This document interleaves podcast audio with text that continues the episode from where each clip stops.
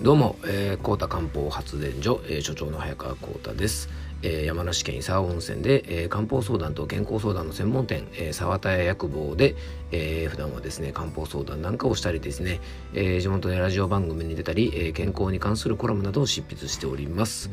えー、っとですねあの漢方相談の仕事をしていると結構あの周りの人からよく聞かれる質問があるんですね。あの例えば腰痛にいい漢方はないのとか痩せる漢方はないのかとか、えー、アトピーに効く漢方って何とかですね、えー、いわゆる〇〇っていう病気に対してそれを改善する漢方薬の名前を教えてほしいってよく言われるんですね。あの、まあ、当然あの、いや、飲むだけで痩せる漢方薬ってね、まあもちろんないので、えー、っと、まあ、それはね、まあ、あの、冗談はさておいてですが、あの、これでも、あの、漢方を知ってる方だと、まあ、そんなね、あの病名で漢方薬なんてって思うかもしれませんがこれ一般の方だったら当たり前のことなんですよね。えー、えアトピーに効く漢方薬って何とかですね腰痛に効く漢方薬って何とか頭痛の時はどんなか何の漢方薬飲めばいいのとか基本的にはですねあの病名とですね、えー、とお薬ってまあ普通の西洋医学だと一致してますよね。えー、漢方薬ってですね実は保険適用になっているものだけでなくてですね有名なものとか無名なもの含めて、まあ、あとほとんど日本でも使われてない漢方薬なんかを合わせるとねものすごい数があるんですね。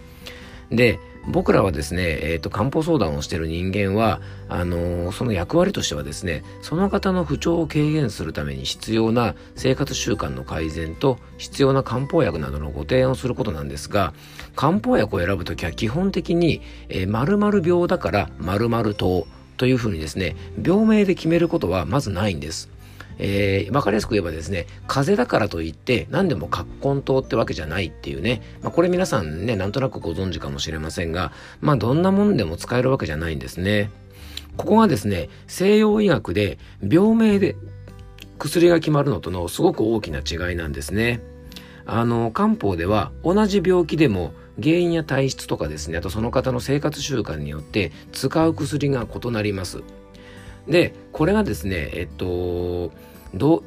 病一といってですねあの同じ病名でも使う薬が異なりますよというですね漢方の基本的な考えです。例えばですね、うんと、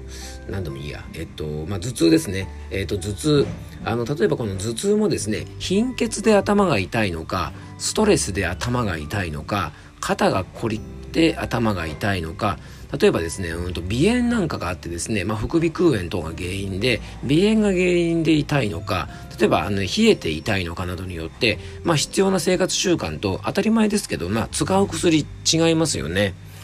えー、でまああのまあ、大前提として西洋医学の同じ症状で同じ薬を使うことを決してこれ否定しているわけじゃないんですね。例えば西洋医学だと、まあ、どんな頭痛でも例えば痛み止め、まあ、あの商品名とかとロキソニンとかねあのどんな原因でもとりあえず頭頭が痛かったらそういう薬使いますよね。でこれはですね、まあ、こういうものが悪いってわけではないんです。で漢方の方がいいよというということをですね今日は別に言いたいわけじゃないんですね。えー、西洋医学のようにですねシンプルに原因にかかわらずですね痛み止めで頭痛を止めることもすごく大事ですしそれで助かってる方が多いのも事実だと思います。どちらも良いところがあるので、あの、皆さんはね、思いっきりこれね、いいとこ取りしてもらえればいいと思います。で、えー、ここからですね、漢方薬を選ぶ時の注意点。じゃあ、あのー、病名で選べないんだったら、まあ、僕ら、どうやって漢方薬選べばいいのというふうになると思います。で、漢方薬を使って体調を改善したい場合は、あのー、専門家にきちんと相談して漢方薬を選んでもらうことが一番大事だし、これはもう大前提だと思います。ですが、あの、近くにですね、専門店がなかったり、まあ、夜とか出先など相談することができないけど、急に風邪ひいたとかですね、頭が痛い、吐き気がするとかですね、胃の調子が悪いとか、まあ、自力で何とかしなきゃいけない時ありますよね。まあ、そんな時ですね、あの、に漢方薬を使いたいって時は、ある程度自分で選ぶ知識を持ってると、自分自身や家庭でのちょっとしたトラブルに素早く対応できるんですね。えー、ただね、漢方薬選びのポイントは、まずね、自分の体質をきちんと知ることが一番大事なんです。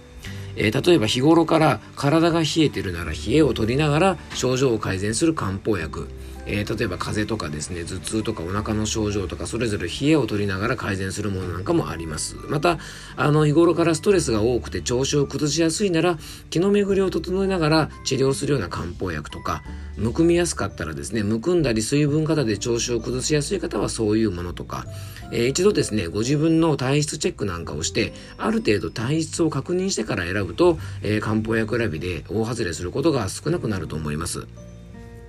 あの、インターネット上でですね、いろいろ、あの、ここから注意学っていうね、サイトとか含めて、あのー、まあ、ご自分の簡単な、本当簡易的なものですが、体質チェックをすることができるサイトもありますので、ぜひ一度ですね、自分はどんな体質なのかなっていうことをですね、あの、調べてですね、定期的に確認してみるといいかもしれないですね。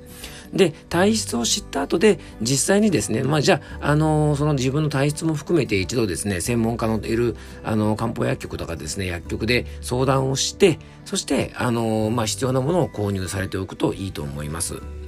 で、胃の調子が悪い時でも、例えばね、食べ過ぎなのか、まあ、冷えて痛いの、調子悪いのか、ストレスなのかで、使うものを変えたりしたら、まあ、より効果で、効果が高いですよね。で、自分の今の体の状態を冷静に考えたり、あと家庭のね、家族の状態を一度冷静に考えると、どんな漢方薬を使ったらいいかっていうことがですね、非常に判断しやすくなると思いますので、いざという時のためにですね、まあ、事前に購入した専門家にですね、まあ、自分はこういう体質で、あなたはこういう体質ですよということを、まあ、教えてもらったりしますよね。で、その時に、じゃあ、例えば胃の調子が悪くなった時に、どんな種類のものを置いとけばいいですかとか、えー、風邪ひいた時にどんな種類のものを置いとけばいいですかなどね、あの、聞いておいて、で、いざという時にですね、じゃあ、今調子悪いな、じゃあ今自分の体がどんな感じなのかなってことをですね、ちょっと冷静に、それまでの環境とか含めて、あの、見てみるといいのかなと思います。あの、ぜひですね、せっかくの漢方薬なので、ご自分の体質をしっかり理解して、あの、上手に活用して、あの、元気に過ごせるといいと思います。で、漢方以外でもですね、これ実は市販薬も症状によっていろいろ使い分けしたりとかですね、体調によって使い分けできるものもたくさんありますんで、あの、今の話はですね、漢方薬だけに限らず、お薬を選ぶ時のポイントにしてほしいと思います。ぜひですね、あの、薬を買うときは、あのー、商品名じゃなくて、症状を薬局にぜひ伝えてください。あの、これ僕がね、いっつも皆さんに、あの、いろんなとこでお伝えすることなんです。えー、例えばですね、えー、コマーシャルなんかを見て、例えば、えー、頭痛には〇〇とかですね、風邪には〇〇とか、えー、失神には〇〇とか、まあ、あの、どうしても皆さんね、〇〇くださいっていうふうにですね、商品名がまず出てきてしまうことが多いんですね。まあ、これはまあ、あの、仕方ないことなんです。もう普通のね、一般の方はしょうがないことなんですが、あの、皆さんぜひですね、この番組聞いていただいている方はですね、商品の名前じゃなくて、相談するときは、ぜひですね、症状をを伝えてください。こうこうこういう症状でこうなんだけど、どんな薬を使えばよいかというふうにですね、あの、商品名じゃなくて病名を伝えることで、えー、相談してもらえるとですね、あの、きちんとその症状に合ったものをですね、そのお店なりに選んでくれて、あの、提供してくれますので、あの、やはりそういうところはですね、専門家をきちんと使うべきだと思います。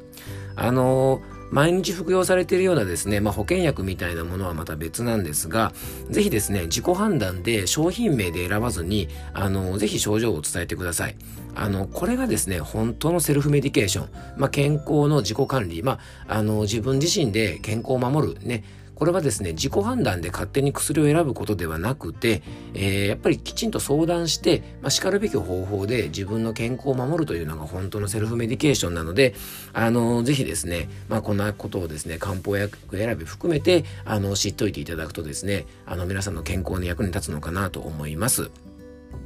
えー、僕とのですね、漢方相談、健康相談は、えっ、と、きちんとお時間とってね、あの、お話しさせてもらう都合で、ご予約制にさせてもらってます。えー、相談ご希望の方はですね、えー、私のお店のホームページ、沢田屋薬房のホームページをご覧いただきまして、えメール、お電話、LINE、あと問い合わせフォーム等でですね、ぜひ、あの、興味がある方はご連絡ください。え今日も一日素晴らしい日をお過ごしください。えありがとうございました。